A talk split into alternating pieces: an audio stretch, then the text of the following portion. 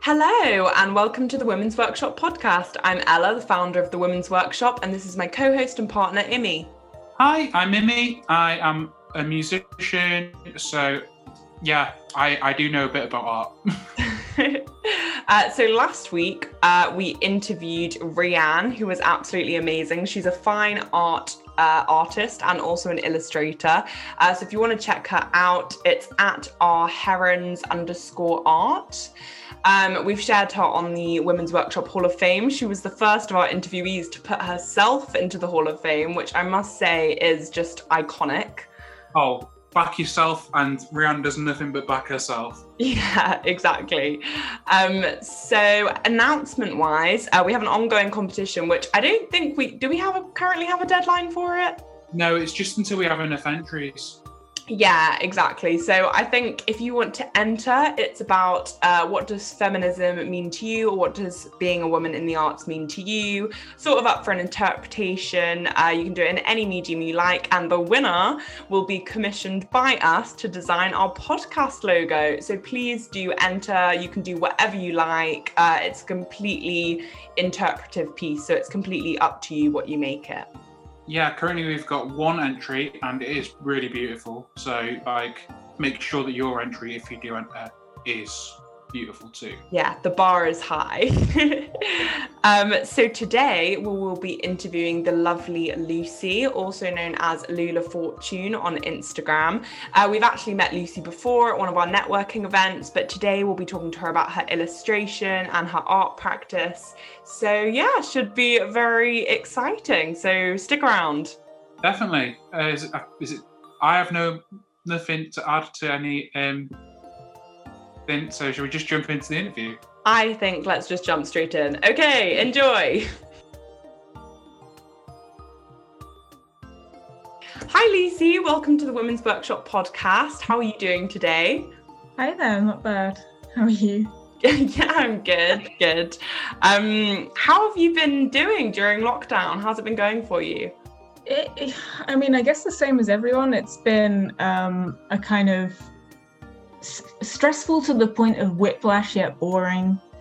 Um, I work in um, healthcare, just in admin, but I work at a hospital. So for quite a lot of it, things just kind of plodded along as normal, but without any kind of socializing or pubs, which isn't really what I wanted at all. Yeah. And it's um, very nice to finally feel like we're coming out of it, even though like um, cases are going up, you know, fatalities are going down, hospitalizations are going down, and along with it becoming summer, just sort of feels like things are going back to normal. Yeah. yeah. How are you feeling going back to like socializing and being with people again? Are you uh, are you enjoying it? yes. Uh, I don't know if you guys have had the same thing though. I've um I've become kind of um agoraphobic. Is that it with crowds? Like I never used to be bothered by crowds, but now if I'm like in a crowded pub or like I'm on the high street and there's a lot of people around, it's suddenly very overwhelming. I never had that before. Oh, I think that's quite common. Yeah. A hundred percent. I just I feel like I've just stopped liking people as much. like I used to be really social and like I do like socializing in like mm. small doses, but I just think because it's been such a long time where we've just been like inside and used to our daily routines of like going about the house and making cups of tea and waiting for like yeah. Amazon packages. I feel like now everything's going back to normal. Like it's lovely, but it's like I have to ease myself back into it because it's just all a bit weird now yeah, yeah. You, you, don't talk to people you're not very intimate with. Like i'm used to only speaking to my partner or like my very best friends and just chatting absolute nonsense. Like conversations that are mostly in jokes. And then when you try and talk to somebody in a more normal accessible way you kind of fall a bit flat sometimes. It's been such a fucking weird year. Yeah on that we'll go into our first question proper. Mm-hmm. tell us a bit about your art history um, yeah, I mean, like, um, I think a lot of people who are just generally into drawing, I've always been into like scribbling and doodling and stuff. Um, and then I did study it for GCSE and A level just because it seemed like it would might be an easy grade. Um, but like, it's one of those things where, like, um, for me, it's gone it's been like a hobby that i've done on and off throughout my life. So i'll kind of go through a phase where i almost ditch it and um, the free time i have will be more about writing short stories or playing video games. And then something or other sometimes it's a movie sometimes it's another artist will kind of just suck you back in. Or sometimes like what's happened with a lot of people now you just have a lot of free time. Um, and i guess the thing that kind of got me back into drawing this time was um, because of lockdown, a lot of other people who were into drawing and arts reaching out and sort of saying, we'll do these groups, we'll do these challenges. I mean, essentially what this is here. Um, but I think just having that prompt and having people around you to inspire you kind of, you know, sort of forces you to do it when otherwise you might have been a, maybe even a bit scared to. Yeah. yeah. Do you think um, you sort of consider, sorry, do you consider yourself to be more of sort of like a hobby artist rather than wanting to sort of pursue it as a career? Yeah, definitely. Um, I'm I, I'm one of those people that if I if I have to do something, I'll just hate it, no matter how wonderful. Even if um, I was somehow given a job and it was just like, you know, produce this many paintings a day, it can be whatever you want. I'd find a way to hate it. That's just sort of my nature. um, but like, yeah, I, I, I think um, for me, it's um, it's a hobby. It's a way to pass time, and it's also just a way of um, engaging with media you love because um, one of the few things I I do kind of struggle with and gives me anxiety about art is that I'm awful for getting quite a chunk of a way through a project and then just seeing something else I like. And rather than being inspired just thinking I wish I'd done that. Like I want to delete what I'm doing and start again and just copy it line for line or word for word whichever it is. Um, which isn't like a very um, productive or helpful thing to think. But I think when you're that moved by something else, it can be a bit irresistible. Yeah, I totally feel that. I, I, and I guess um, I'll get halfway through a song where I'll get to the point where I need to add lyrics to it, and I'm like, I'll listen to something and be like, well, there's no point. Somebody's already got what I want to get across. So yeah yeah i think especially on social media like there's so much comparison. Like i'm trying to be a lot more now like oh i support this person because they're amazing and talented at what they do. But sometimes i'll look at them and be like this fucking bitch why are they so good at it? I think it's just that constant cycle of sort of wanting like having a vision in your head of what you want to achieve and then seeing someone else do it and you're like oh fuck they've already done it. I, I think as well like just um for I think I've boiled it down to like it's not the image I want to copy, it's the feeling. You know, um, like it kind of reminds me of that kind of stereotype of um, how sometimes like sort of heterosexual teenage girls will will kind of maybe feel like they're having a bit of a lesbian crush, and you you eventually figure out, you know, it's that I want to be you. It's that I want to sort of have that, you know, elicit that response. You know. Yeah. No I, I completely get that because i've always like i think i've said this in so many podcasts but i literally just adore women like mm. all women. I just always see women i'm like oh, they're so beautiful they're so talented they're so strong they're so this. And then sometimes i've been like am i like am i attracted to them? But i don't think i am. I think it's just because like i'm so impressed mm. by them that i just want to like live audaciously through them Yeah, that sort of like I want to be thing very much. I don't know if I've mentioned it before, but I am transgender. I think you might have mentioned that a few times. And I'm also a lesbian, so it's sort of like, am I attracted to you? Do I just want to be you? Mm. It, it's very much like the fucking curveball to end of curveballs. I mean, yeah, I guess another way of looking at it is that sort of admiration and attraction is its own thing and its own sort of um, not force. That makes it sound very mystical, but you see what I'm getting at. Yeah. Yeah, I mean, I think it's the same with. I think there is a difference between admiration and attraction. I think you can be attracted to someone you admire, but I think you can also admire someone without being attracted to them. I mean, it's like mm. trying to think of like an example of celebrity crushes I've had where I've thought like they're really beautiful or like I really admire them, but I don't really want to have sex with them. Yeah. maybe like maybe like um maybe like Johnny Depp. Like I did used to have a massive crush on like young Johnny Depp, but he's a sort of like I don't know. I feel like he's almost too sculpted. Like when he was younger, mm. I feel like hmm. he's too perfect. Like I'm not sure I'd actually want to be with him, but he's just like too very much of a of a boozer as well. Old Johnny Depp. Yeah, yeah, yeah. I feel like the opposite of all that. Like someone I really admire but have no attraction to at all. Steve Buscemi. Mm, that's a good one. He's a Who? fantastic actor. Steve Buscemi. He's played Randall. Donnie in. Sorry, carry on. He's played Randall in Monsters Inc. how did I didn't how- know. I don't know what he looks like in real life though. He's you- um Donnie in Big Lebowski, the guy they're always telling to shut up. Oh yes. Oh okay, right, yeah. He's Like I watched him in Con Air and was genuinely frightened by him. Mm. And then, he, but he's not a looker, is he?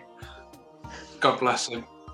It's like um, you know, there's like this sort of thing going around now, which is like like ugly, beautiful people. Mm, yeah. Um, like I think Adam Driver was used as an example. You know, Adam he he's Uh, in um Kylo Ren, Klansman and uh, Girls, uh, Star Wars. Star Wars. I've Yeah. actually I've never seen him in a film. I've just seen posts going around on the internet of people debating whether he's attractive or not. I So you know, I get, which I guess proves your point. Yeah, I think he's attractive, but he does look like. I don't know how to describe it. He looks like somebody who he looks like an incel. a I was going to say he looks like a bootleg Alan Rickman to me. He's like a fit incel. Oh my god, yeah, kind of. You know, um, have you ever seen the film Galaxy Quest? I have it. Yeah, yeah, I know the one. Yeah, I feel like Alan Rickman was like weirdly kind of attractive in that film, but I don't know, not in like a an obvious way. Just uh, maybe it was just like the weird alien cap he had on, but I was like, Alan Rickman, you've got it going on. So th- those were the kinds of people like when I was way younger. Like that was the sort of um, look and vibe I'd really want to. I'd be attracted to for like fan art. I always used to find um, actors that kind of had that sort of almost craggy look, just because they were like more interesting to draw. I did a horrible job. It was like uncanny valley, but very fun. well, looping back to uh, the art art question, how do you think you'd actually describe your sort of artistic style when you do create things? Um, I guess it's evolved quite slowly. Um, because like like I was saying, between it being a hobby rather than something I pursue really seriously, and my like awful attention span and envy, um, it it's evolved kind of relatively fast compared to how much actual practice and effort I put in. Um, so this time, sort of five years ago, when I was starting to get into drawing art again, I would just draw ink drawings of birds because I love birds and I had pen and ink with me all the time and I thought they were pretty. Um, and it's sort of very slowly transmorphed into mostly kind of digital work, um, often with a slightly uncanny or body horror element to it. And just because those are the things I think are pretty and the things that um, fascinate me and the art and, and you know draw me to other people's art. Um, so yeah, stylistically, just a mishmash, really. I'd say. Yeah, you talked about that you did like writing as well. Do you have like a particular writing style? I guess so. Um, I, I I do a lot of short stories, kind of tackle the same subject matter as most of my art. Most of them tend to be um, have a horror element, like something about them to do with um, existential horror or body horror, but not just like you know something out and out like Clive Barker or whatever. Um, I, I guess I'd say they, they kind of it, it's such a cliche, but they have that kind of Kafkaesque, like aggressive mundanity thing, or at least that's what I try to do. Um, and those are the kind of stories I like. Cool. That's actually really cool. uh, I was just quickly googling. There's a video game that I played recently where you like watch your own surgery, like you watch your body getting cut off and like bits being screwed back, bits being screwed onto you. And I feel like that's sort of what are you're getting at with the What's whole body. it horror. called? I have That no idea. That sounds so It's a sci-fi game. I tried to Google it, but it's like literally just googling game where you watch your surgery doesn't help. It's brought up some some weird shit.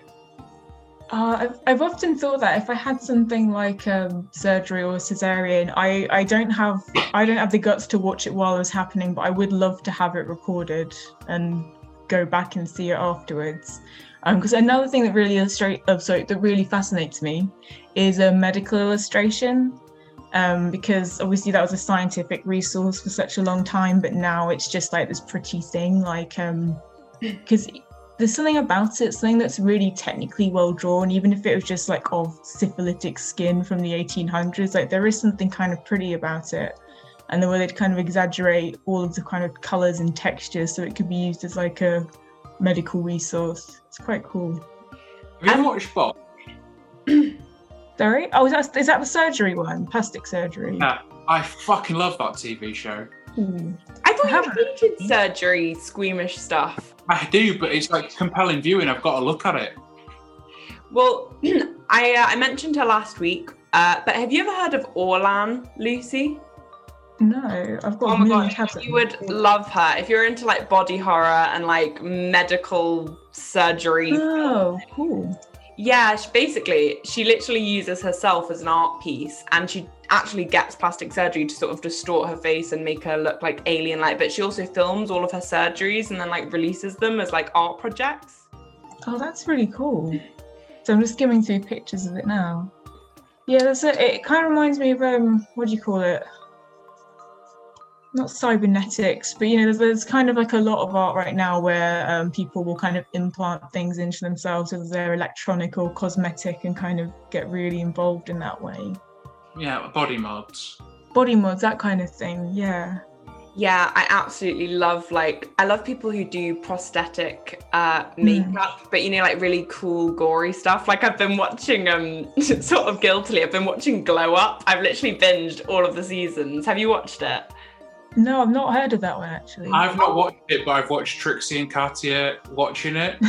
Oh my god, it's so good. It's just it's just like makeup artists competing to be Mm. like the best makeup artists in the business. But some of them do such cool stuff, like proper like prosthetics and like futuristic makeup stuff and gore and like yeah, I find all that stuff so interesting. I really like um like performative art stuff, you know, where people Yeah. do body horror but literally on themselves. I love that. Any current trends in illustration that you like like the look of, want to try or anything? Or Um, it's not exactly a trend. Um, because I don't know. I, I I don't think I I follow illustration quite closely enough to be able to pick up on on trends. Um, but I I do like I'm seeing more people use um 3D models to make kind of 2D images. Like they'll use Blender to um make a bunch almost of sculptures, arrange them, and either you know color it all in engine or do that on photoshop and i think that's a really cool way of working. I have tried using kind of 3d modeling type software before. I've had i've used daz i've used blender. It's a lot for me to get my head around. I mostly just use it to make doors in the sims and i don't do that very well. Um, but i would like to get more practice with that because i think there's just like a lot especially if you're like combining it with traditional artwork there's just like a lot more sort of possibilities and like it's, it's very it's very good for getting like that kind of uncanny almost sort of dirty vibe to your images uh, you should chat to former podcast guest Dominica. oh, yeah does lots of AR work, so like you might be able to get in. She might be able to teach you a little bit. oh that would be cool as long as she's very patient Yeah, Oh Cool. yeah, she's so nice. She Mhm. literally does the most incredible like digital artworks. Um, and when we spoke to her, she was talking about how she set herself a challenge to like create a piece of digital artwork like every single day for like a year or Mhm. something. Um, and she just Mhm. does these incredible like sort of don't know how to describe them, almost like semi psychedelic explosions of like digital stuff. gore. That's how I describe it. She does like software gore mixed with real life. oh that's Yeah. cool It's like very that. Um, Also, I'm gonna. This is like a new segment apparently. Immi trying to get sponsored by Skillshare. Skillshare, please sponsor me. Um, Skillshare has some really good classes on Blender. Oh, okay. I I will see that the the thing is I'm really bad for like when I get a new piece of software, I don't know if you guys do this. Like I know the thing I should do is like go on somewhere like Skillshare or even YouTube and watch a load of tutorials, but my instinct is to just go on and fuck around. Oh yeah, I do that too. And I sometimes do that so long that I learn loads of dumb wrong ways of doing things that I then have to unlearn. So that's definitely something to do that's actually a useful way to spend time.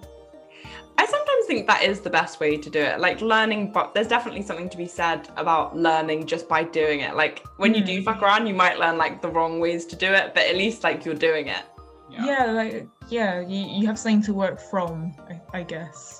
Yeah, but it's it's so hard learning a new software. I mean, I I'm not very good with softwares. I'm like very limited in like Photoshop and InDesign and stuff because we like did a little bit of it at uni, but not in Mm. great depth because it was like a very broad course. But like I remember first opening up the software and being like, oh, this looks fine. Ha- where the fuck is the crop button? Shit, how do I crop this? And like it's just there's so many buttons and there's so many like crazy things you can do as well, which are all hidden in all like the different segments of the software. Like sometimes I think it's a bit overwhelming to try and learn how to do it. I Definitely, I think that's why Procreate took off so well because it's like as powerful as Photoshop, but it's just not scary.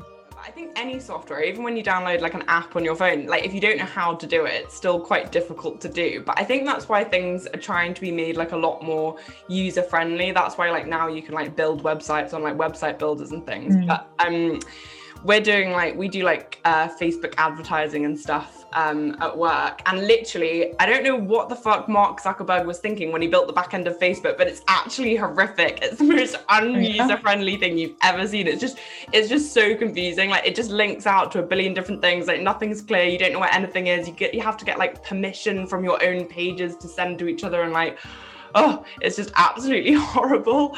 But I think things are becoming, especially in terms of design software, is becoming more user friendly because they know how many people are interested in it. So it's becoming easier to use. Right. Do you want to talk about not user friendly? Did you ever use Tumblr? No, I was I never posted on it, and then I then I left when they got rid of all the porn. Rest in peace. But You've got Reddit now though, so um, Tumblr had this thing like in 2013 where when people added notes to posts, it just got longer and longer and more distorted. Oh yeah, you like, see screen caps where it's like narrowed down into nothing. It's almost impossible to fucking read. no, I was never of the um Tumblr generation. What what actually was Tumblr? Because I genuinely don't know what it was. Like, what was it? It's just basically Blogger, but for teenage girls and people. Yeah, and with, with a strong kind of image for. Oh, actually, maybe not. I was going to say it's more for images, but I think it maybe evolved that way and started off as more of just a blog. yeah. text. Now, now they've got rid of the porn. It's just a fucking hellscape of in jokes. Yeah, most most of them about how the porn's gone. Yeah. Or about Supernatural for some fucking reason. what Supernatural the show or Supernatural like the general topic? The show. You know it was what? always really closely affiliated with fandoms, which was quite interesting. Yeah. And now that's all moved to Discord. Mm. But um, anyway, what sort of uh, are there any styles or aesthetics you've wanted to sort of venture into in your artwork? Anything you've seen that you like that you've wanted to replicate or try out? Yeah, I mean, I, I, I think I spoke about this artist before, but um, like you, know when you have this feeling you might be good at something, but you just never quite put in the time. I like I'm a big fan of like Junji Ito, and you know it's you know it's body horror, but it's that um, kind of manga style. Um, so he does these very dense illustrations with like cross hatcheting and like um and to sort of get the horror across you also have to draw people very kind of perfectly in proportion when they're not being sort of twisted and mutilated so that it sort of gives you that uncanny feeling. So i've always wanted to do something like that just like illustrations with a lot more kind of um detail um probably in like black and white or something Nice. I, I of remember other- reading manga when I was a bit younger, Mm. uh, and like some of the absolutely disturbing images that I seen. Like, I remember I, I read a Naruto manga, and it was like full on Sasuke with a knife through his hand, and I was like, "Oh God, that's graphic." Yeah, I think um because like I don't know if it was the same for you, but like where I lived at the comic book um shops, because it I guess because it just wasn't English, you could buy a lot more explicit, both sexually and gore wise, like manga than you could comic books. Yeah, yeah. I remember just buying porn. You could get yaoi and they'd give it to you if you were twelve. Oh, yeah. didn't really matter. they, they, they sell proper doujinshi at, um, in real in real comic book, and I was and I was like, "Fuck me, this is just actual porn. Mm. I think it's really interesting how there's two completely different ends of the spectrum in terms of um, like Asian media. So it's either like really hypersexual or like no reference to sex at all and like super sort of innocent. I mean, I guess the only thing I'd say is that like I think maybe those are the things that export best, perhaps. Yeah, I, am not entirely sure. That's just kind of my, my gut feeling when when things seem to be boiled down in that way, but they're like from another culture. I'm not really sure though, but it, I think it's interesting because yeah, you've got kind of um I don't know, like Masahiro Ito one end and Hello Kitty the other. Is sort of yeah. how it seems yeah. from the outside. Yeah, well, there's, there's not much of a cross section between um, between tentacle play and Pokemon. Yeah. I don't know. There's some pretty tentacly Pokemon. There, there is a TikTok series saying, um, which is called "Rating the Pokemon that you want to bang." Oh, they should do that with Digimon. They they'd get so much mileage. I'm gonna flash a picture of Angewomon up on the screen now and just be like, "There, there's proof that I'm a lesbian." Yeah, no, I remember watching um like Studio Ghibli movies, and they they're always like obviously like very innocent because they're often written like from the perspective of like children and stuff. But I remember there was one which was um the wind rises and it's the only film where there's like any reference to like sex or like kissing. Like i don't think there's any kissing in any of the films apart from the wind rises but and, it was literally just like she just like opens up her um duvet and then like the scene cuts. But i just remember watching it and being like oh my god hi i'm mia but no, I love I love everything like manga and anime. Like I'd love to be able to draw manga. I think it is something you can teach yourself. I just I haven't had the discipline or given myself the time to do it. Well, the other thing is I, I have relative confidence that with enough effort and time I could do a very impressive kind of large manga panel it's a very different thing doing actual sequential art in that style with all that detail. Like I've got friends that make comic books and just them showing me all of the rough line work to just get things looking vaguely consistent. It, just kind of melts my mind. I couldn't do it. I bet it's hell on earth especially if you're doing um actual like animations like the ones mm. that hmm. still draw all of their animations like i'm just like i know that they have loads of people working for them and like drawing them but i'm like still how many like images must you have to make to make that animation? Like in so much detail as well. And that's why the animation is so beautiful. Yeah it, it is. I mean i remember you telling me that your favorite studio ghibli film was um princess Princess Kaguya okay yeah you say it because I, I butcher the mm-hmm. pronunciation. Um yeah but i didn't actually like that one. Like i did i thought i did think the animation was beautiful that it was beautifully drawn. I just didn't really like it. Yeah. There's actually i've never even heard of that one. It's a recent one. I think it was 2015 it came out. That was Princess Kaguya.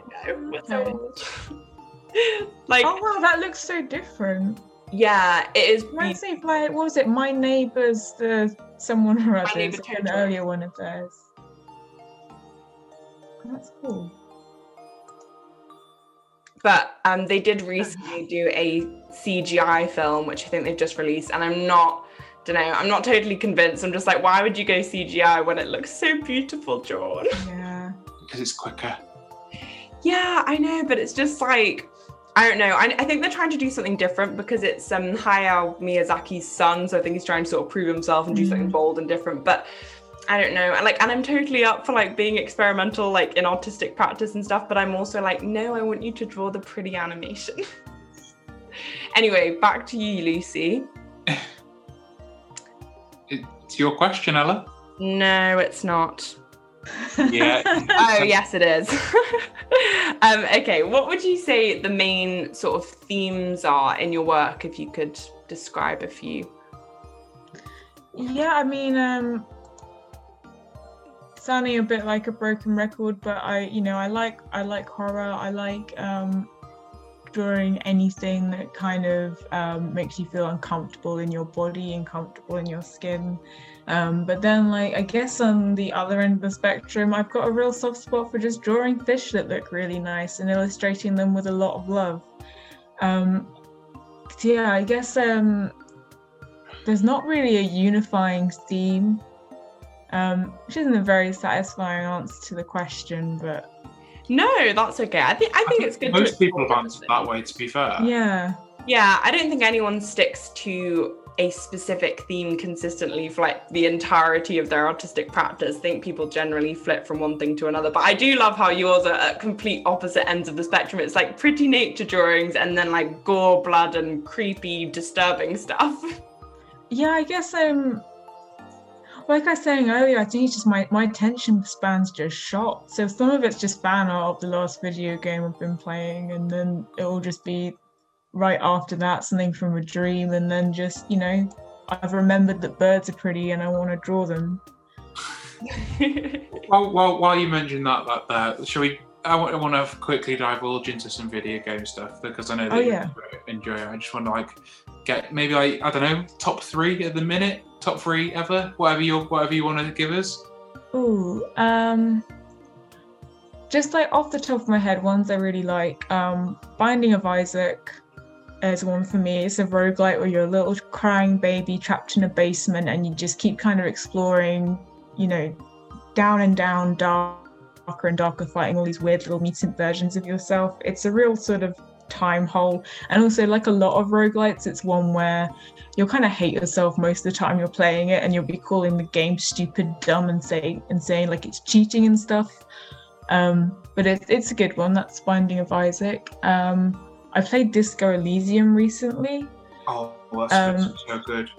Yeah, it's it's so good, and it's that that's what that one's very narrative based, and it's quite interesting because it's like an RPG, but most of it goes on in your own head, and your stats are just kind of different parts of your psyche. So like you're wandering around and you're talking to people, and it's a detective thing. So you are trying to like solve this case, but then a lot of it's just you kind of thinking and figuring things out about yourself and the world around you. So that one's quite cool. And um, then I've also got a big soft spot for this um, indie game developer called Kitty Horror Show. And I wouldn't really pick out one particular game of hers because they're all quite brief and they, they do all have this kind of very similar tone and theme, but they all tend to be sort of um, horror based walking sims. Um, you know, either that's your bag or it's not. I, I really love them. Um, Anatomy is a really good one of hers, which I think might be free on itch.io. If it's not, it's only a few quid and I really recommend it. Cool. You strike me as somebody who likes weird games, so I guess you've played like Suda 51 games and uh, what's the other one? Swery as well. I haven't actually because I've never had a console. I know you can get them running on PC, but I'm always, be- you know, because I've just got my crappy little laptop, I'm always kind of five years behind when it comes to video games, even though some of them are quite old now. And what are your favourites from that studio? Uh, so my favourite Swery game is Deadly Premonition. Oh shit! No, I have played that. I played that recently. It absolutely fucking Oh my God, yeah. Ella, you play a detective which has a split personality, and because you've got a split personality, you know, you're like talking to yourself, like going, "This seems really strange, doesn't it, Leo?" And Oh my god, that sounds amazing. so bizarre, but also you're like, there's a scene in it where you're simultaneously driving, using a laptop on the phone, and smoking Mm. in a brainstorm. That It's- insane. It's fucking mad. And then my favourite Suda 51 game is Lollipop Chainsaw because it's just so twee and like mad. Yeah, that one looked really fun. And then my favourite video game ever is Fallout New Vegas because you know I wish I'm, I could. I'm trans. I wish I could claim to be cool and say that I've played video games, but I haven't. I used to be really obsessed with Little Big Planet. that's Oh, that's a cute one though. But I do, I do, yeah. I, I, I like the idea of playing video games, but oh, I just feel like I've got like a whole list of things I want to do in life, and like I just feel like I never make time to do them. But I, w- I would like to get into gaming. I also did used to love The Sims, if that counts. I did used to adore The Sims. I I don't used to think play. that counts. I still play it. Yeah, that's Yeah. still a game. Oh, It's more of a time hole than a game. Yeah, well, I remember oh, it's such a devastating moment. Like, I've been playing it for ages, and then I don't know how, but I managed to like get enough money to buy like this horror house mansion, which I could like go and live in. I was so excited. I was like, I'm gonna move into the mansion. I walked past it loads of times, and then like the game crashed, or like my account, there's something happened with my account, and I lost the horror house. that was the horror. That was the curse. Yeah, and uh, yeah, I, did, I think I did actually stop playing Sims after that. It was just, it was, you know, tough blow. I've definitely had that where like a a bad loss or crash has just made me be like, no. Yeah, That's that I- for that one. I had that. I used to be quite good at Pokemon back in the day. Mm. Sixth in Europe. Not to toot my own horn. Sixth in Europe. Um, so I've had 16th in Europe. Yeah. Oh, that's impressive. Not bad. So I had it quite a couple, I had it a few times where it was just like one one one misplay or one like bit of just luck and or bad luck. I was like, no, done now, quitting, bye. yeah, I feel like that's the same with anything though. Like I feel like I'll get like really into something like a phase or an aesthetic or like an art and I'll like throw myself into it, but then like something will really piss me off or I'll get really frustrated and I'll be like, actually, you know what? No, just that can just fuck off now. I think um another thing with kind of getting into video games is um a, lot of people who are already into it t- talk about it like it's just entertainment um, and it is but it's also a skill and I think that I can be quite intimidating when you're completely new to it.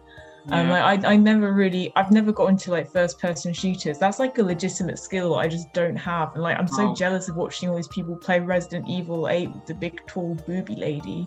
I can't do that. Resident Evil used to terrify me. Like I never played it, but um, my stepdad played Res- Resident Evil all the time. So I used to go and sit with him and watch it because like I love Oh. horror movies. So I used to go and watch him, and you know it's sort of like a story as well. Although I will say that, oh, the female character in it really annoyed me because they made her really annoying, and literally all she said throughout the whole video game was "Leon, help me," and I was like, oh, that's Resident Evil "Yeah, 4. that's my personality." And she kept getting kidnapped all the time. Like, literally, Yeah. what you Yeah, that's the joke. Kidnapped like three times. Um, but I remember like once he was like, "Do you want to have a go?" And he left the room, and I was like, I um, I was just walking around. I was in like the safe. Uh, I think it was the zombie or like the tentacle head things. Mm. Um, and I was walking around the room. I was like, okay, this is safe. I'm away from the zombies. And I accidentally opened a door, and all these zombies came rushing through. And I literally like threw the remote across the room and almost broke it because I was so terrified. I would suggest you never ever look at Resident Evil 7 because there is a portion in that game where a woman fires bees out of her vagina. well, that doesn't sound scary. That just Oh sounds, no, it's, you know, it's terrifying.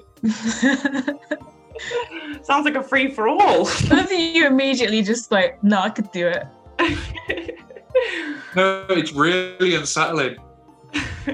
I mean, there is something that's just so much more intense when you're playing it rather than watching it, I think. Yeah, definitely. Speaking of watching it, um, we're going to be setting up a Twitch channel for the Women's Workshop. nice. So if anybody wants to watch me play games, or if anybody even wants to jump on one one day and play and run the Twitch channel for a day and have some time playing video games for people, just DM us. What's your, what are you planning to play first? Uh, I think first we're gonna I'm gonna go through Mass Effect because I'm gonna buy the Legendary Edition. I'm gonna do all three games. Would you, are, are you would you take like um, viewer input for like the choices and stuff, or would we be Yeah, watching prob- your game? I'd probably be like, I'd probably try and do it the way I wanted to, but like some like inconsequent, inconsequential stuff like the name. I'd even do Monster Mm. Factory settings where I'd be like, when I'm designing the face of the character, I'd just let the chat choose the numbers.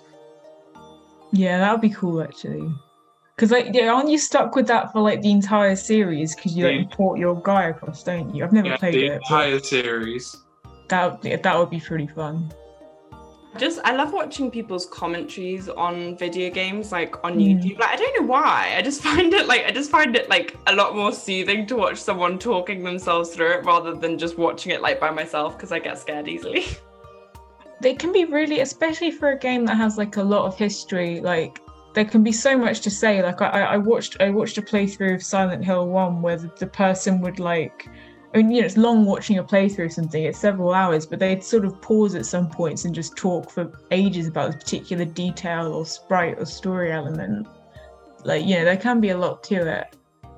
One of the few people I watch on YouTube, Many a True Nerd, does like weird challenge runs. So he did like Fallout 3 without ever healing once, Fallout 4, but he's not allowed to use guns. But he also does like grand strategy games, like he did um, Civilization, but he's not allowed to produce anything. That's really cool. Yeah. sorry, go on. I, I, do like one uh, stuff like that where like there's um like the parameters you set are so stupid. Like it's like a whole extra game doing it, but then also you know planning it and seeing if it's even possible as well. I just think that's quite cool. I think going into video game design would be such a cool skill to have because also there's so many jobs in video game design mm. at the mm. moment. Like when I was looking for jobs, I mean, I literally have no knowledge of like video game or design, but I was literally looking at some. I was like, do you think I could maybe I could get like a job there as like a concept character person or something? And there was this really cool one in um, Cornwall called Antimatter Games, and it just looked so much fun. Like you get to like design characters and come up mm. with storylines and stuff. But I think yeah, if you want to be an actual video game designer, you have to have like quite a lot of training and all of like the software and stuff. But I guess you could probably teach yourself how to do it.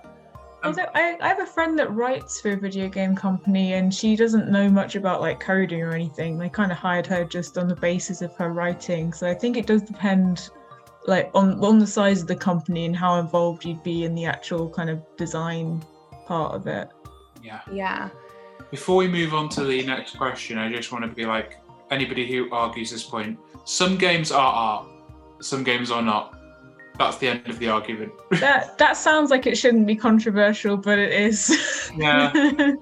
I will I will level with people. FIFA isn't art. Metal Gear Solid might be close to art. but FIFA has art assets. It does have art assets. Let's not argue anymore. Let's go. Yeah, let's just leave that there. So it's time for the question that we ask everybody that comes on the podcast. Has being a woman affected you within the art industry or within just like you being an artist? And like, have you found it to be like dominated or equal for you being a woman? Um, I think um, for me personally, not particularly. Um, where like I kind of started off just learning art in like an academic setting at GCSE in college, those were it was quite female dominated anyway, because that's kind of how those things are at that age when you're kind of just like um, you know, picking out your options for A level or whatever. And then since then, because of um, sort of mostly posting on DeviantArt and then Instagram, I've never made a secret of the fact I'm a woman, but it's also not like front and center of my work either. Um, so I'm quite lucky in that like I've not really like you know had any obstacles in front of me or any harassment that I've been aware of. That doesn't mean it hasn't taken place. And in fact, the only time that I really feel like it's come up has been when you reached out for your ugly art competition and I met you guys, which was like a pretty overwhelmingly positive experience.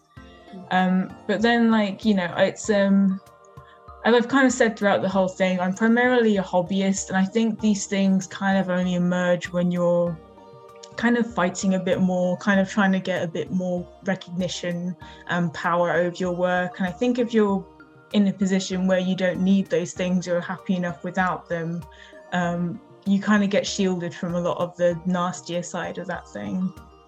Yeah.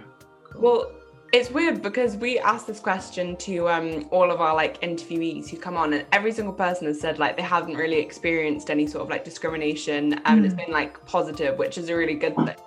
Um, and I also we had a conversation last week about the fact that art education, like in schools and universities, is predominantly female. Like every yeah. single person on my art course was a girl, and every well, to be fair, everyone was a girl on my A level art course, but it was a girls' school, so that doesn't really count.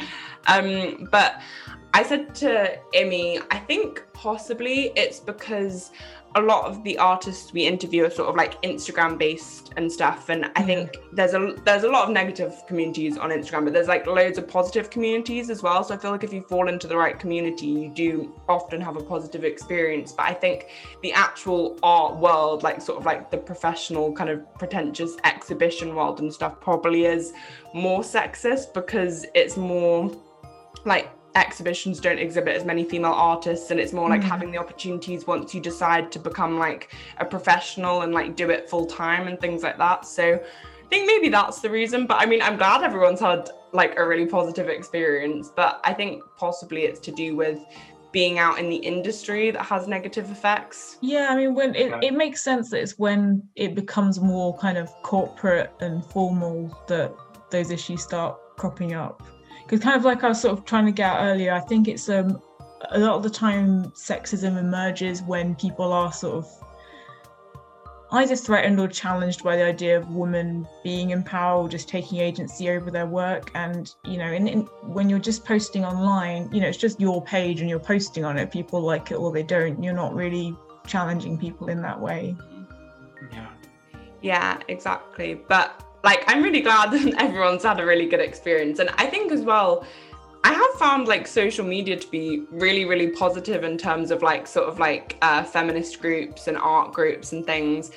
And but I think it's because we sort of make it very clear that all the like trolls and haters really aren't welcome so they don't creep up as often i mean obviously there'll be the occasional dickhead but like apart mm. from that i think most of the people who want to be in that community are genuinely interested in the topic and the people in it so it's generally like quite positive. positive and people online are very easy to remove as well if, if they do yeah.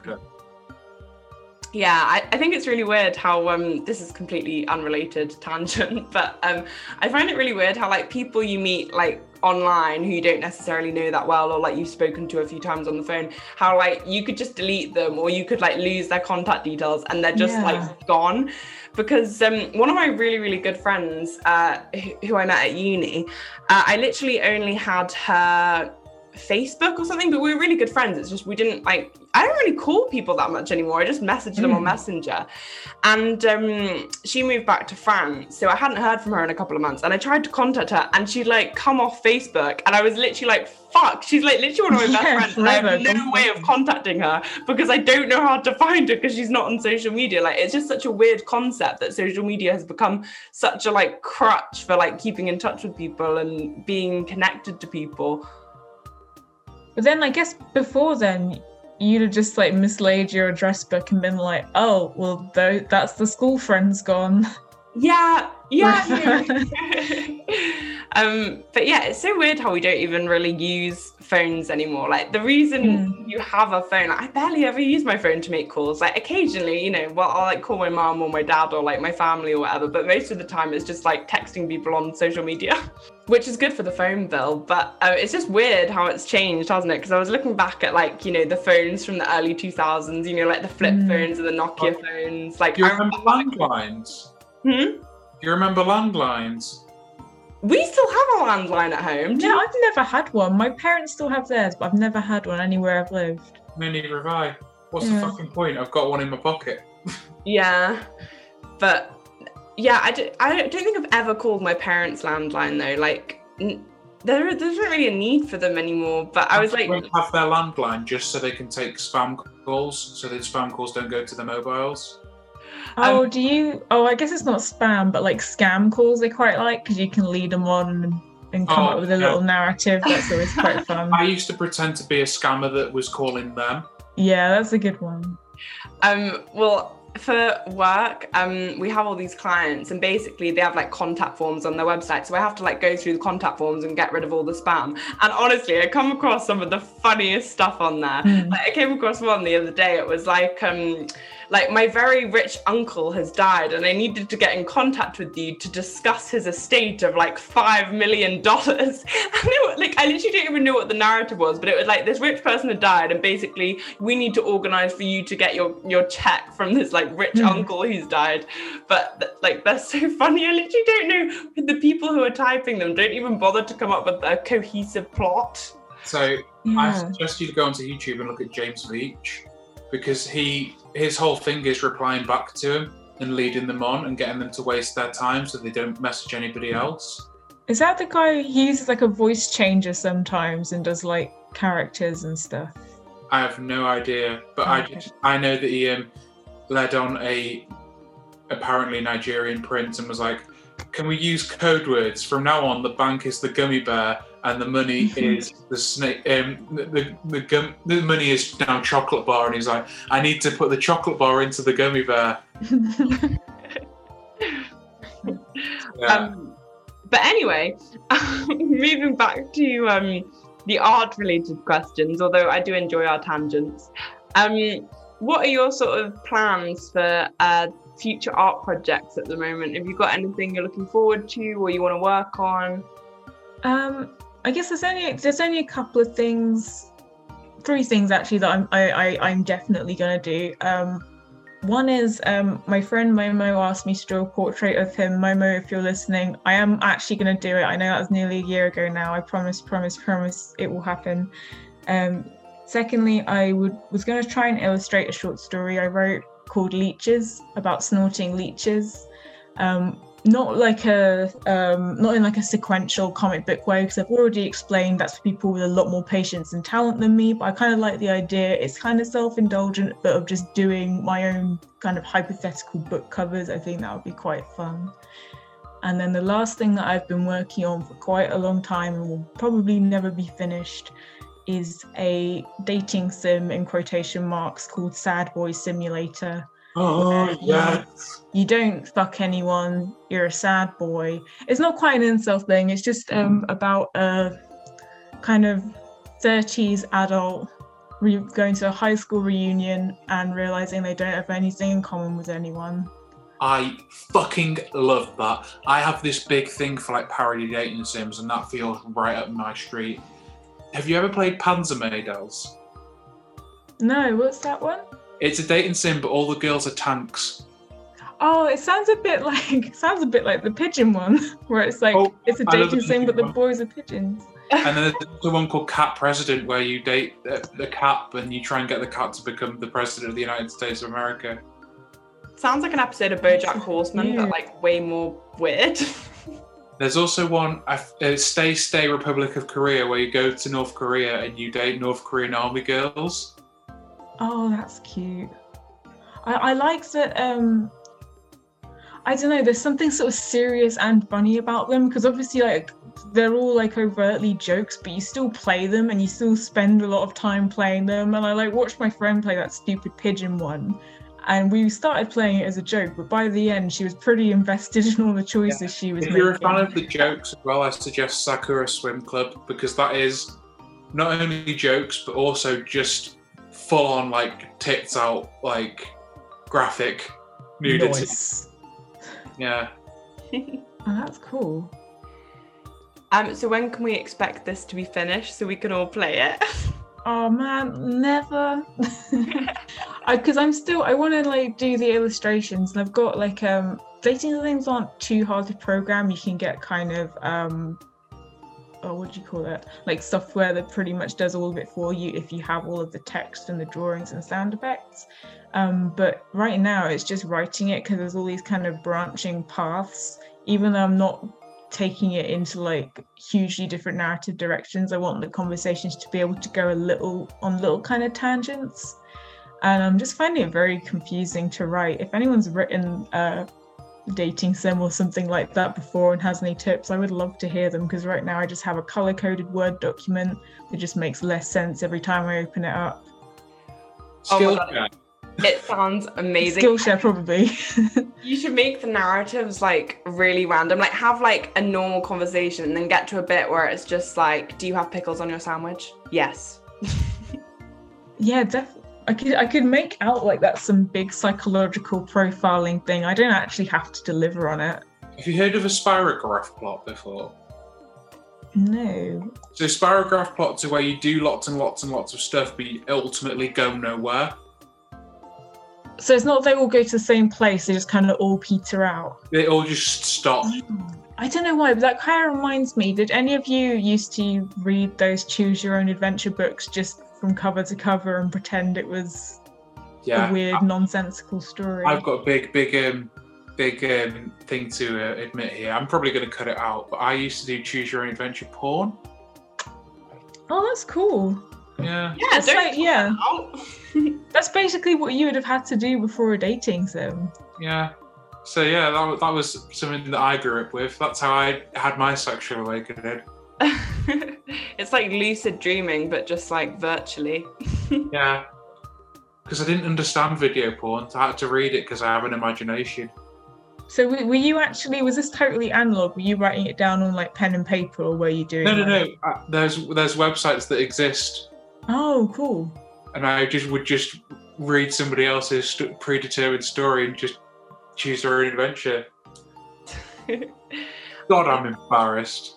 I feel like there really needs to be like better porn online because genuinely like some of the porn is just fucking awful like i went on to um literotica mm-hmm. uh and what the fuck is up with all the like crazy incestuous shit at the moment? There's so oh, yeah. I literally have to scroll to page 10 to get something that's like not incestuous. I'm like, it does not turn me on to read about a stepmom sleeping with her 16 year old. Like, oh, it's weird.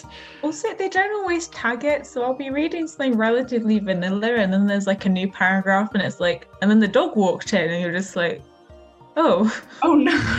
no, no, thank you. There's some which just like don't even set up a story and it's just like, yeah, we're raw dogging, and I'm like, no, tell me why.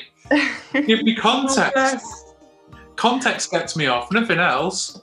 See, there's context, and then there's like um you know, like these insanely in-depth character descriptions where it will tell you someone's height and which university they graduated from, and you're just like, that. Okay, that's a bit mental. That reminds me of My Immortal. Have you ever read yeah, it? Yeah, yeah, yeah. Really... Yeah, like all the descriptions of the outfits. Yeah. Oh my god. Oh wait, wait, wait, wait. Was this the um? What was this fan fiction of again? Harry Potter. Yeah. Oh my goodness! Wait, the vampire, vampire Harry Potter thing. Yeah. Yeah, he's literally oh called God, vampire. So funny, genuinely. I used to cry with laughter reading it. Paragraphs about going to like um what was the concert she like referenced a billion times? Good Charlotte. No, no, no. Yeah, it's Good Charlotte. No, there was another one she referenced. I can't remember, but she just used to go into so much detail about like what she was wearing and like how long her hair was and how sparkly her eyes were. And I, am not gonna lie though, I lived for that fan fiction. It was actually. Have you looked at the backstory of it?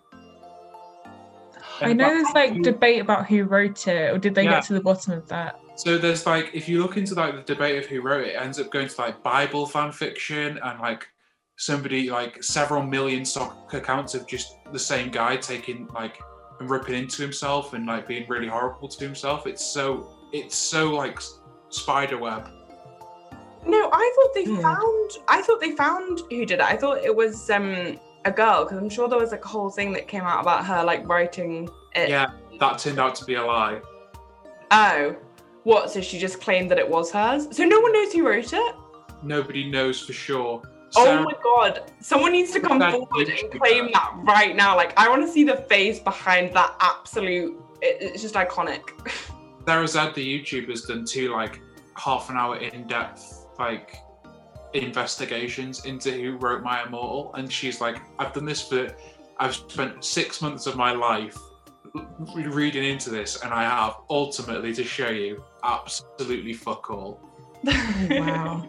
it's just it's so weird because you have it drilled into you and with good reason that like the things you put on the internet you know you, you can't take them back they're kind of there forever and you know to be careful so it kind of almost freaks you out when you're like what things can just disappear it was on the internet. It, once it had a timestamp and came from an IP and stuff, how can it just be gone? Yeah.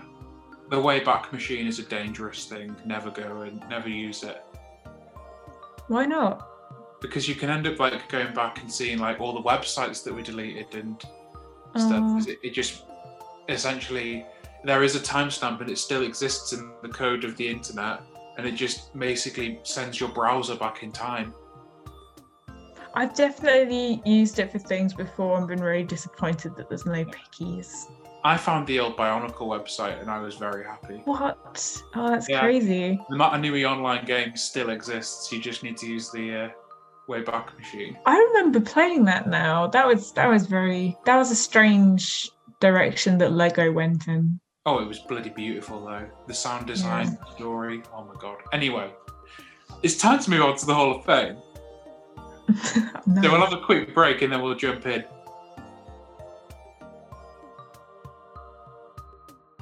So, the Hall of Fame, Fame segment. It's you have your opportunity to induct one of your favourite people. Doesn't have to be an artist. Doesn't have to be a real person. I think anybody that inspires you into the Hall of Fame. So, Lucy, who have you picked? Okay. Um, I, I'm picking an artist um, who I first found on this random Facebook album that was shared, and it was this sort of, um, I guess, comic. It was like the sort of, you know, you know, in like Facebook albums, like they'll have like a little story, and it was these like kind of gross, desaturated, 3D rendered people all in a house having this kind of existential identity fuckery. And that person was only known as um, 918. They are known by that on Tumblr as well, I think, and on Instagram. So I don't really know anything about them. Um, I just know that they make this very uncomfortable, mostly 3D rendered art that manages to be very ugly and mundane, but quite captivating at the same time. I'm looking at by Tumblr now. It's X918X. Yes, uh, it's, it's it's all variants of um, 918 on their various uh, social media things. I think Instagram is person 918x. Yeah, um, there's a lot about noise music on here, so I feel like I'm going to quite enjoy them. Yeah, the music's quite cool. I actually only um, listened to it for the first time last night when I was um, trying to work out who the fuck they were, and I didn't manage to do that. Yeah. Um, but yeah, the music's quite cool. It's, it's like, um, I guess, uncomfortable vaporwave. I'd describe it as. Yeah, it's giving me big like Floral Shoppe vibes. Mm. I, I, I very much enjoy this. Like, there's this picture here I've just found, which is just the shopping cart outside of a house, and it's really unsettling. Oh my god! Yeah. I'm sorry, all of your insides got stolen. I brought you some cereal.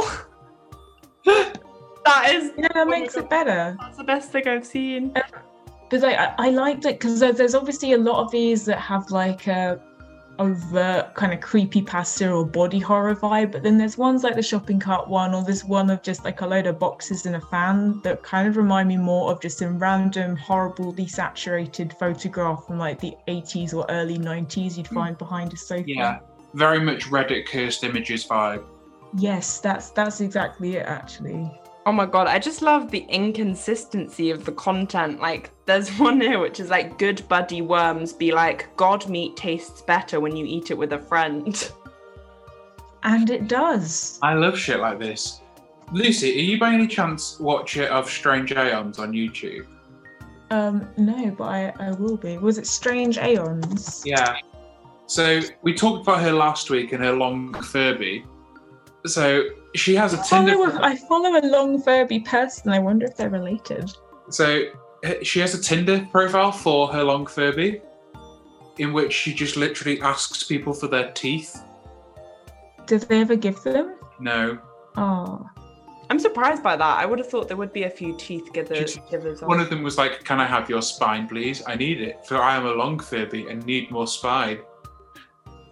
I didn't realize that this um, making your Furby really long was an entire subculture.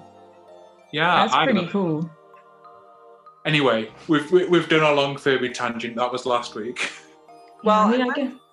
oh, carry on. No, I was just gonna say I absolutely love your pick. Like, I don't think we've had anyone who's chosen something so horror before. So something so anonymous as well. I love anon. I just love like mysteries, but I always want. It really mm. stresses me out when I don't know like who someone is. Like, yeah, I appreciate the mystery, but also I just want to know who the fuck it is. Yeah. Oh yeah, I would like to know more about them, but I'm just I'm just so intrigued. I'm like, where are they? Who are they? Is it even a person? Maybe it isn't. Maybe it's just like a computer that's gotten super super clever. If that's an algorithm, that algorithm's really fucked up if that's an algorithm, the person that wrote it is still an artist, and thank you 918. Whether you're a coder or a, a master at Blender.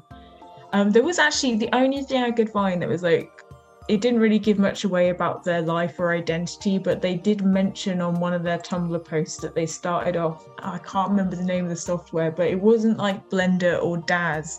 The thing they started off making all these 3D renders on was just some like shitty Windows 95 architecture simulator. The only thing that I've seen on their Tumblr that says anything about their identity is that they're English. Oh, that's why everything's grey and gross looking and miserable. Cool. At least that makes sense now. Um, but like, yeah, I recommend going on their Facebook and checking out the slightly more narrative, sequential ones. Like they are, they are a ride. You might even have seen some of them before because they tend to do the rounds on Facebook occasionally. Yeah, that's a good pick. Um, is there anyone else who is one of your favorite artists? Like any other artists you want to throw in the mix?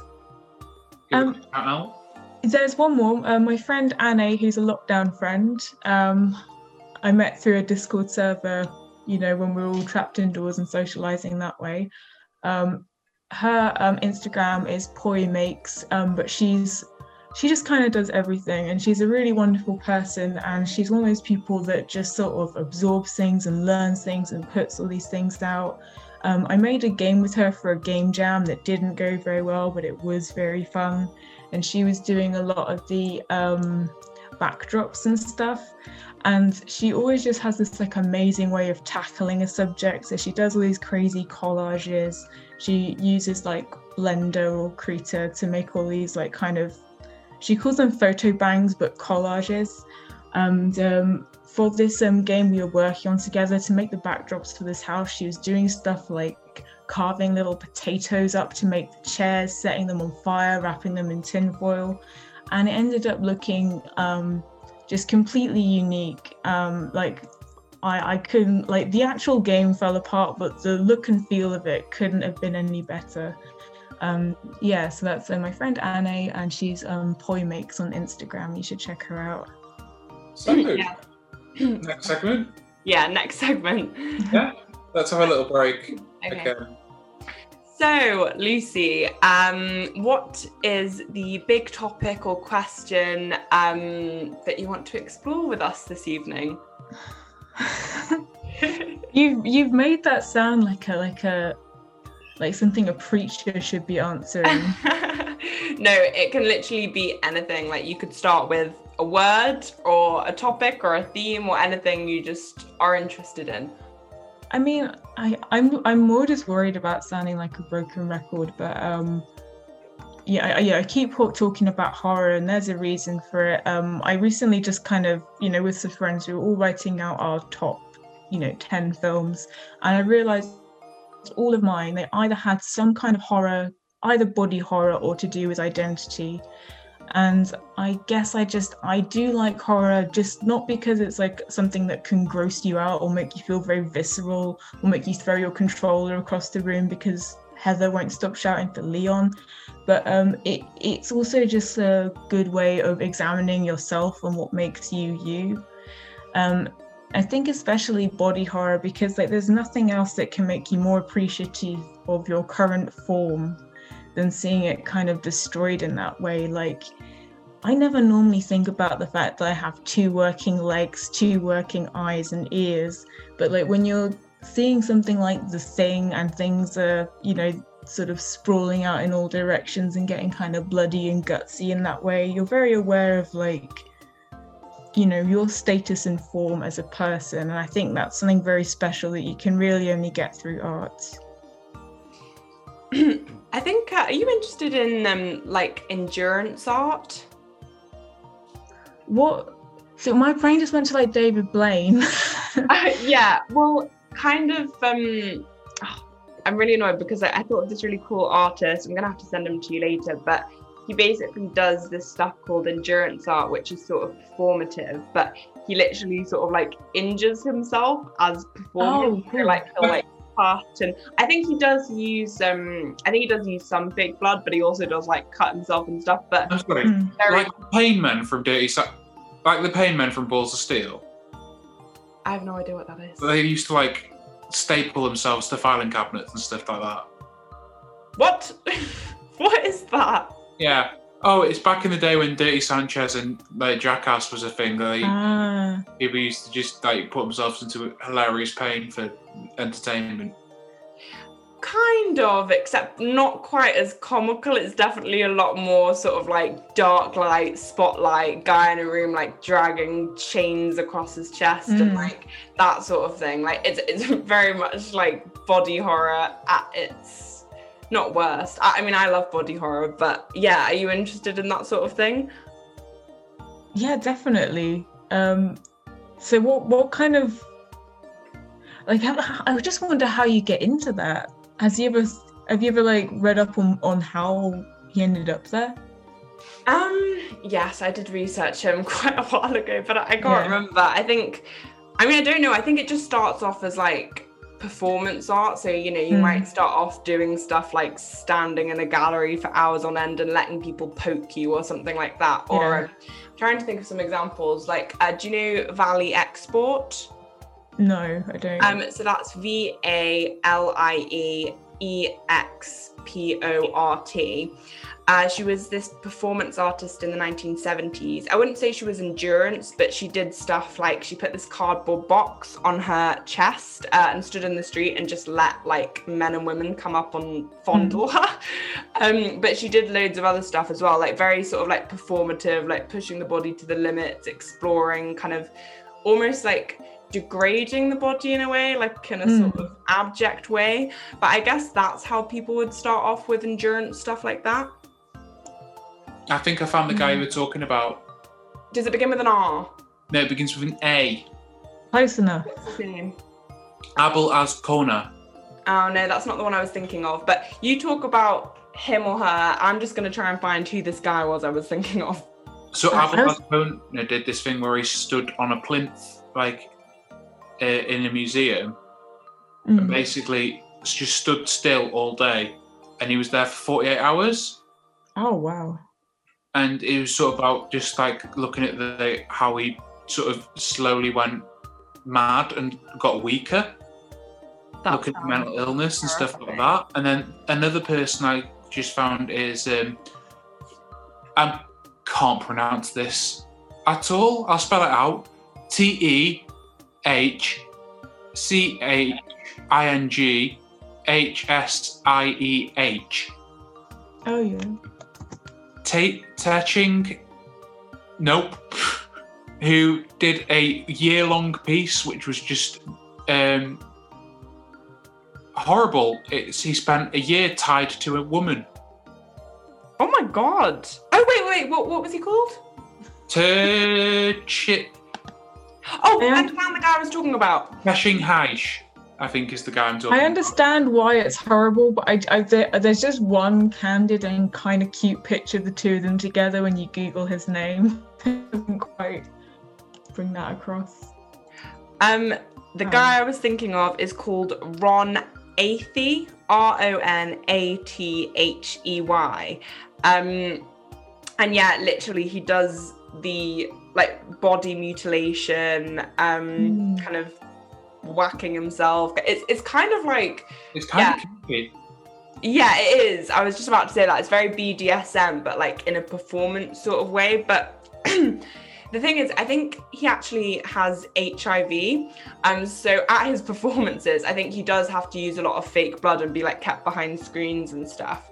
Mm. Um, but yeah, no, I just I find that sort of stuff really interesting. Like I quite like the pushing the body to its limits sort of thing. But yeah, I guess you just start by like doing really small things. You know, like performance art could be anything. Like you could just stand in the street and like drop notes for people to pick up and then watch Yeah. their reactions. Yeah, I was kind of worried when I asked that you were going to say, you know, how does it start? What bad day? And then next thing you know, you're suspended in hooks. Yeah, I think I'd have to work myself up to something like that. I don't know if I don't think I'd be very good at endurance art. I'm all about the fake gore, love the fake gore, but I don't know if I could do the actual. My brother and his friends, when they were teenagers, used to like, after they'd taken the spoon out of tea, used to hold it down on their hands for as long as possible, and whoever um, took it off first, had, like, had to pay the winner a certain amount of money. I think I've done that at work and I've really bored. Not the actual game, just being like, you know what would make this more fun? Yeah, I think people like you do it to an extent, like as a sort of game, like you know, um, what's it called, like knuckles. Knuckles, that's it. Yeah, even that is sort of like an endurance test, and I was shit at it. I'm really bad. Literally, I get like one knock on on the knuckle and I'm out. Yeah. Oh my god. Or, or like even like Chinese burns. Like, do you remember when that was a thing? Like people used to go around Yeah. giving each other like Chinese burns. Yeah, But yeah, I think um, I don't know. I feel like it's something you either want to do or you don't, or maybe some people do just wake up one day and they're like, you know what? Yeah, let's just like see what happens when I start slicing slicing myself uh, in the name of performance.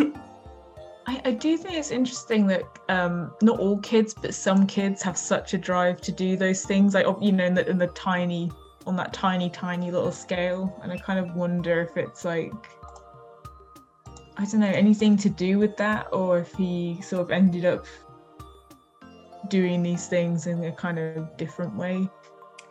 Yeah, but um, I think body horror can be done in quite a lot of different ways. I mean, endurance art is just like one aspect of it. But what what other things have you seen in body horror that you really like?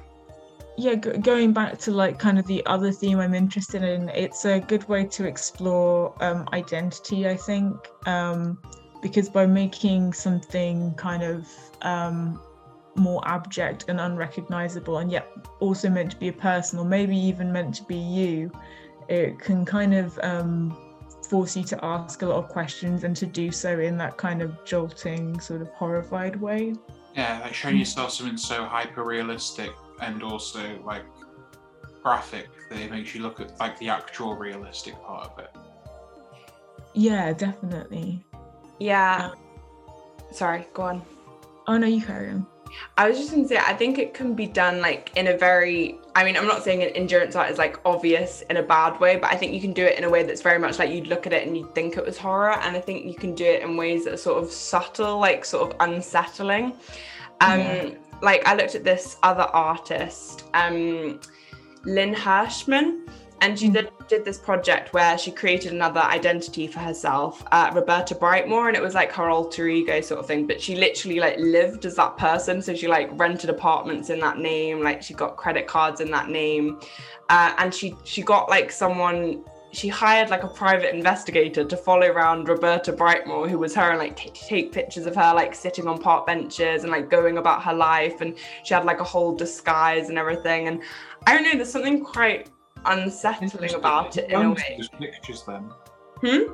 If if you use those pictures of art, does the PI own the pictures? Is it his art or is it her art? Hmm. I don't know. I think I think she she did use it as like at the end of like the year or something. She created like this whole exhibition full of like sketchbooks, but she sort of presented it as if it were kind of like an investigation, like someone had been spying on her.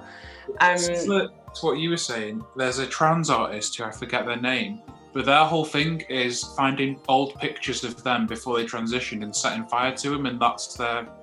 They'll find a picture of him, blow it up to a massive size, and then their entire thing is that'll be in the gallery for like five minutes, and then she'll go in and set fire to it disguised.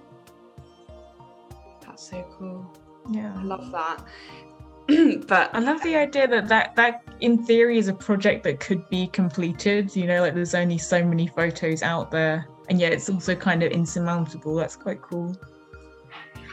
I quite yeah, I really like the idea of um sort of destroying things as an art kind of medium, mm. like creating something, like the idea of spending a lot of time creating something, but then like the actual exhibition or the actual final project is you like burning it to pieces or like distorting it or melting it. Like I I used to do in my um, A levels, I used to blowtorch like plastic baby heads and stuff. Like I remember, I, honestly, it's so weird because my art teacher had to get a blowtorch for me, and then we were like stood outside the school, like holding this baby head, like blowtorching it and watching it melt.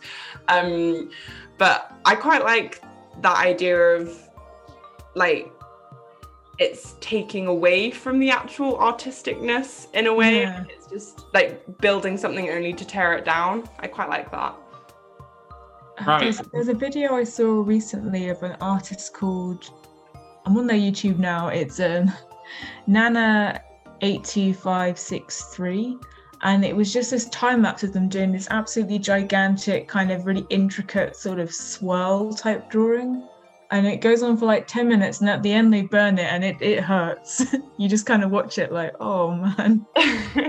Right my laptop's about to die so should we wrap it up? Oh yes that's fine. I also need to send you another i need to send you loads of art recommendations because i've literally got a whole list of like abject artists that you will oh.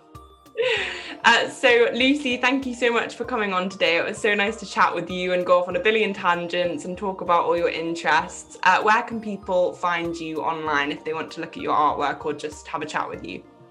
Um, yeah, I, I post all my art on uh, Instagram mostly, and it's uh, Lula Fortune, one word, but with the O as a zero. So L U, uh, so L U L A F zero R T U N E. Okay, perfect. Um, and you can find us at the women's underscore workshop. Um, if anyone wants to come on a podcast, oh, and also enter our competition. This also goes for you, Lucy. We're doing a competition at the moment um, on sort of what does being a woman in the arts mean to you? It's kind of an interpretive piece. Um, but if you want to do it, the prize is that we'll commission you to do our uh, logo for our podcast. Oh, that's so cool. So uh, if you want to enter, and if anyone else wants to enter who's listening, then please feel free. Oh, Yeah, Rachel, Thanks for having me. Oh, it was an absolute it was an absolute pleasure. It was so nice to talk to you. Um, and that's all we have to say. Yeah. So yeah, it's just see you next week where we will have a different guest. Who we oh, don't. Oh, awful! Okay, let's just let's Why just don't we just all shout girl power? just fuck it. Let's just leave it in. Let's just leave it in. Okay, fuck it. Goodbye. Thank you. Have a good whatever night it is for you. Okay, goodbye. Bye. Girl power.